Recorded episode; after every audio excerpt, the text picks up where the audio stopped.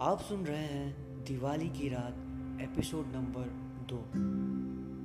Would you like vegetarian और non vegetarian sir काश मैं पैंतीस हज़ार फुट की ऊंचाई पर अपने मन का ऑर्डर प्लेस कर पाता।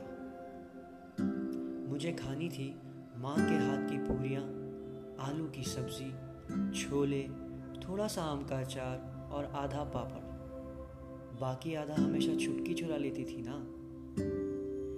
याद शहर में दूरदर्शन का छोटा सा दफ्तर है। कभी कभी मन करता है कि लोहे का उसका बड़ा सा दरवाज़ा खोलकर अंदर घुस जाऊँ और अंदर जाकर कहूँ, यार, मेरी ज़िंदगी वापस दे दो। करमचंद की एठन, किट्टी की हँसी मालगुड़ी डेज़ की दोपहरें, चित्रहार की खनक, हम लोग की तकलीफ़, फटीचर के सपने और वागले की दुनिया।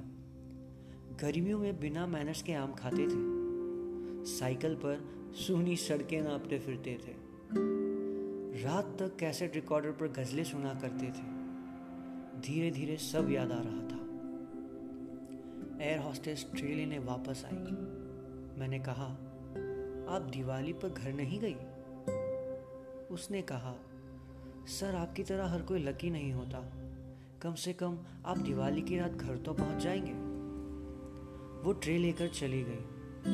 मैं सोचता रहा कि घर तो जैसे कहीं रखकर भूल आया मैं। मुझे याद है, दिवाली के दिन ही वो पहली बार मुझे मिली थी।